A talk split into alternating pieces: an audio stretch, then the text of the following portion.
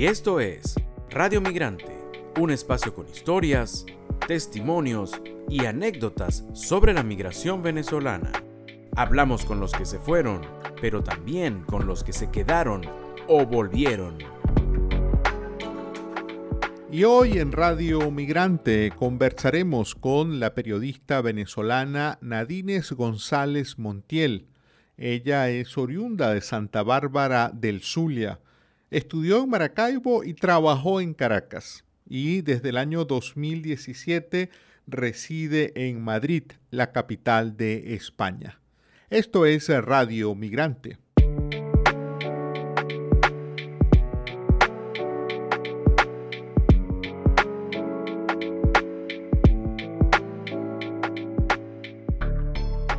Nadines, te damos la más cordial bienvenida y agradecemos mucho tu, tu, atención a esta entrevista. Ay, muchísimas gracias. Hola, ¿qué tal? ¿Cómo están? Bueno, muy interesados en conocer más de ti, de tu experiencia migratoria.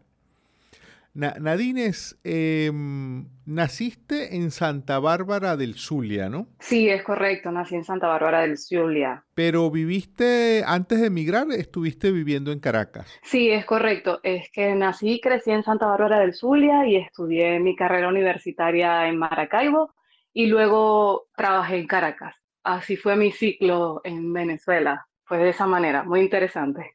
¿Y no te consideraste de alguna manera migrante al estar en Caracas viniendo del Zulia? ¿No habían como muchos códigos distintos en, en aquellos años? Sí, sí, totalmente. Es que mm, fíjate que eh, el estado Zulia en sí tiene muchas cosas que son distintas al resto del país, ¿no? y uno, vamos a decirlo así, se siente foráneo, uno es foráneo, ¿no? Claro. En Caracas. Nunca me sentí distinto al resto, pero sí había un factor diferencial, ¿no? Mm. la manera de hablar, las costumbres que tenemos, pero eso me hizo, mm, me hizo, o sea, me, me, volvió, vamos a decirlo así, una persona más, mm, más abierta, ¿no?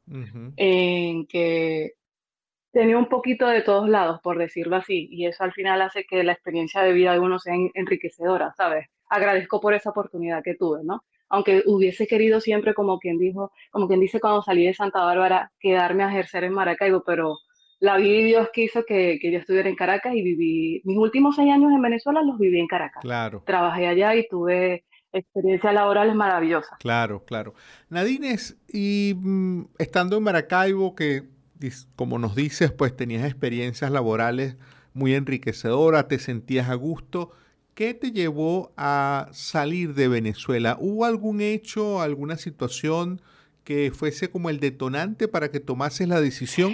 Bueno, fíjate que mm, era una decisión que yo emigré en el 2017, septiembre del 2017, y en diciembre del 2016, sabes que con estos planes que uno dice, bueno, año nuevo uno tiene que como que reinventarse, ¿no? Eh, propuestas nuevas, eh, metas nuevas. Y mm, dije, bueno, si de aquí a abril, mayo, eh, no logramos, vamos a decirlo, como que ahorrar, poder obtener otras cosas, conseguir otro empleo aparte del que tenía, creo que voy a, voy a, voy a emigrar, pues.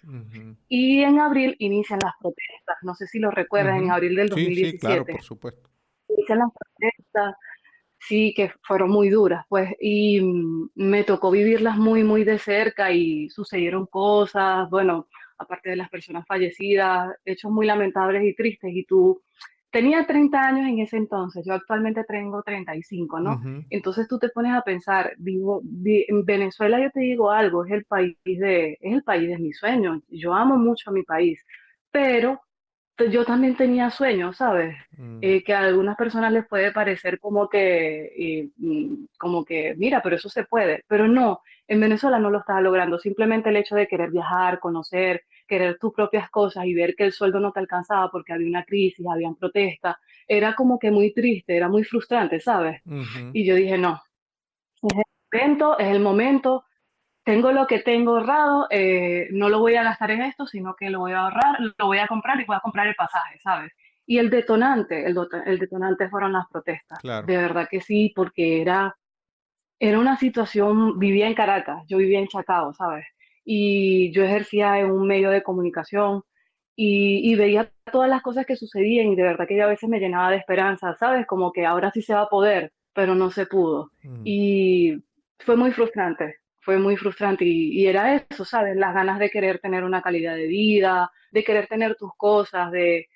A veces uno se cansa, ¿sabes? De, de salir con esa adrenalina, bueno, ¿será que no me roban? ¿Será que si me monto en el metro no me va a pasar algo? Y es triste, ¿sabes? Es muy triste que, y ahora uno lo pone en comparación que vivo acá, yo no salgo con ese miedo, ¿no? Claro. Nadines, hablando de ese momento eh, cuando ya tomaste la decisión de emigrar, ¿cómo fue ese proceso de despedirte de Venezuela? ¿Te despidieron en dónde? ¿En Caracas? ¿En Santa Bárbara? ¿Recuerdas qué cosas comiste antes de salir de Venezuela? Sí, claro que sí. Fíjate que, eh, como te dije, emigré en septiembre del 2017, eh, yo viajé el 20 y yo desde el primero de septiembre me fui a pasar días en Santa Bárbara, ¿no? Y bueno, compartir con mi mamá, con mi papá, con mi hermana, mis sobrinas. Y había guardado, como quien dice, esa comida especial hasta dos, tres días antes de, de salir de Venezuela. Fue un lugar donde venden unas pizzas deliciosas, que me hacía recordar mucho cuando la escuela, que era como el premio, ¿sabes? Cuando uno lo sacan a pasear los fines de semana, vamos a comer pizza en tal lugar. Y mi papá y mi mamá me llevaron para allá, conversamos mucho y fue un poquito triste porque sabías que cuando estás, ¿sabes cuando vives ese momento que sabes que no se va a repetir? Porque quizás no te lleve de vuelta ya, no tanto a Santa Bárbara, sino a ese momento, a esa edad, a que estés así con tus padres, pues. Pero Mm, estaba muy feliz por el cambio que venía y tenía mucho miedo. Pero, pero sí, sí, sí recuerdo eso. Mis papás me decidieron fue en Santa Bárbara. Y porque yo viajé un día antes a Caracas, ¿sabes? Porque uno nunca sabe, ¿no? ¿Sabes? Las cosas benecositas que te pueden suceder. Y sí, me despidieron mis amigos, algunos me pudieron ir a despedir en el aeropuerto, fue, fue muy triste, ¿no? Pero fíjate que yo no fui la primera del grupo que, o sea, sabes los amigos que uno tiene que emigré, ¿no? Pero había muchos que como, bueno, hay que seguir luchando, eh, sí se puede, sí se puede, pero sí fui la primera como que abandonó, vamos a decirlo así, cuando debía, porque de los que me fueron a despedir, ahorita en estos momentos ninguno está en Venezuela. Y fueron como siete personas, ¿sabes? Wow. Y, y tú dices, wow, ¿sabes? Y habían personas ahí que no tenían ni pensado emigrar, pero Luego llegó el 2018 y fue aún más duro, ¿me entiendes? En el caso tuyo, Nadine, yéndonos a temas más relacionados con la comida, está, digamos, muy relacionada la comida probablemente con la nostalgia por la tierra. Eh, ¿Hay cosas que extrañas de Venezuela que no estás comiendo en Madrid? ¿O en Madrid hay una variedad tan amplia de gastronomía venezolana ya que, te consigues con cualquier cosa de las que te gustan de Venezuela? Mira, eh, por una parte sí, aquí hay muchísimos venezolanos, no tienes idea, estamos en, en, todos lados. Te puedes imaginar que tú vas a veces a un restaurante de comida española y el entrante, en entrante puedes ver pequeños, ¿sabes? Y quizás hace cinco o cuatro años eso no era normal. Ahora en cualquier lado te venden pequeños y eso es como que, wow, lo estamos logrando, ¿sabes? Pero hay cositas que sí, que obviamente que uno no extraña, por ejemplo, un, melón no tiene el mismo sabor que el de allá, ¿sabes? No he vuelto a comer guayaba. Extraño mucho el queso palmizulia, parecerá que me encanta comer, bueno, sí me gusta mucho comer, pero sabes que hay cosas con las que, con las que uno crece, que uno, por ejemplo, cada vez que viene alguien de Venezuela, yo le digo, tráeme galletas Oreos de allá, que las marrón son las que me gustan porque las de aquí son de otro tipo, mm. saben diferente, y la gente, no, pero ¿cómo así? Y son cosas que uno extraña, ¿sabes? Pero, ¿sabes qué extraño yo? A veces me doy cuenta cuando mm, yo trabajo en una empresa que, que es, es, es, capital rumano, hay muchos españoles, somos muchos venezolanos, pero extraño mucho eh, el sentirme entre venezolanos. Mm. No sé si me entiendes, ¿sabes? A veces voy hacia reuniones donde estamos con amigos y venezolanos y extraño mucho y digo, wow, qué fino se siente, ¿sabes? No me siento mal con los que comparto el día a día, pero a veces por un momento olvido, wow, ¿cómo, cómo pude haber olvidado que uno se siente así? ¿Sí me entiendes? No, la comida obviamente hay cositas que uno extraña, ¿no? Hablando de, tu, experiencia laboral allí en España, entendemos que has trabajado como operadora telefónica, es decir, atendiendo al público en España. Sí. Viniendo no solo de Venezuela, sino del Zulia, que tiene un acento tan marcado, ¿Eso no ha sido un obstáculo para tu comunicación con, los españoles cuando estás en, esa función de ser una operadora telefónica? Bueno, sabes que eh, no sé qué pasa en mí que cuando, por ejemplo, tomo un micrófono, bueno, yo soy periodista, el asiento no se me siente. Y también cuando hablo por teléfono, cuando hablo entre españoles, yo todavía no te hablo con la Z, ¿sabes? Eh, no, no, no tengo eh, ese léxico súper españolete, como le decimos nosotros, pero sí utilizo palabras propias de ellos. Pero no se me siente tanto, me, la me lo reconocen son muchos los mismos venezolanos que me dicen, eres de Venezuela, ¿cierto? Cuando trabajaba, cuando hablaba con clientes. Claro. Y también es que el acento de nosotros, el venezolano, se parece mucho al canario y uno pasa por la gente que es de Tenerife, sabe, de Las Palmas, de Gran Canaria. Entonces, cuando empezamos a hablar, creen que somos de Canarias o que uno sabe que, es de Las Palmas. Pero sí, a veces hay, de hecho, a veces tuve una anécdota que un cliente le, dije que, no se molestara. Y él me dijo, no, tú eres venezolana, ¿verdad? Lo que pasa es que cuando uno les alza la voz a ustedes, ustedes creen que uno está molesto. No estoy molesto. Entonces, claro, eso fue algo así que yo que ya el señor, y yo dije, ya el señor sabe. Pero en realidad, ¿sabes? Cuando te alzan la voz, señor, no se moleste. Yo le estoy escuchando. No, no estoy molesto eres venezolana, ¿verdad? Y yo que, wow, es cierto, ¿no? Pero de verdad que no me ha tocado vivir ningún episodio así que la gente me pregunta de dónde eres o no quiero hablar contigo. No, al contrario, de hecho, este, sobre todo Madrid y España, bueno, es la puerta de Europa de lo que es los países de Latinoamérica, por decirlo así, de África, ¿sabes? Y aquí hay gente de todos, aquí hay gente de todos lados. En Madrid yo nunca me he sentido extranjera, ¿sabes? Mm. Oye, qué bien.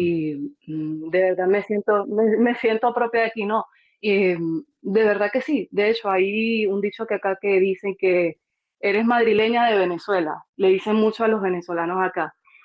Y sí, podría decir que sí, claro, yo soy venezolana, yo soy de Santa Bárbara del Sur, le amo Maracaibo, amo al Patacón, pero de verdad que estoy muy agradecido, estoy muy agradecida de que la vida me haya traído hasta acá, de verdad que sí, me ha tocado, no me ha tocado vivir así mm, momentos duros en el sentido de que me traten mal o haya xenofobia, ¿no? Precisamente por eso que te digo, porque aquí se ve un poquito de todo y de todas partes, ¿me entiendes? Oye, nos alegra escuchar eso, ¿no? Que hayas tenido eh, una experiencia eh, de una buena acogida allí en Madrid. Ya para cerrar, siempre se nos, nos, quedamos cortos de tiempo en estas conversaciones. Nadines, tú que eres del mundo periodístico lo sabes, que nunca en las entrevistas podemos hablar todo lo que queremos. Hay un, hay una, hay un ejercicio que siempre le ponemos a nuestros entrevistados, les invitamos a que se imaginen que hay una cámara del tiempo que los puede transportar en el tiempo o en el espacio, los puede llevar a donde quieran. ¿A dónde irías tú si existiese un aparato con esas características? Wow, em, a cualquier momento. A cualquier momento. bueno, te diría que Sí, bueno, fíjate que quizás no sé si ser egoísta, pero echo de mucho, mucho, mucho de menos ejercer. Yo era reportera y estaba haciendo lo que más me gusta y si tengo que ir a un mes preciso, sería julio del 2017. Mm. Cuando llegaba a trabajar, mira, tienes pauta en tal lado, ¿sabes? Me encantaría. Pero bueno, pero bueno, la vida es ahora, ¿no? Y de verdad que en mi corazón lo que hay es agradecimiento y gratitud por lo que estoy haciendo ahora, ¿no? Quizás mm, mm, las puertas están abiertas, ¿no? A lo que puede venir y de verdad que es lo que más extraño, ejercer. Y me encantaría volver a ese tiempo, pero con las condiciones que tengo ahora, ¿sabes? Que estar bien, segura.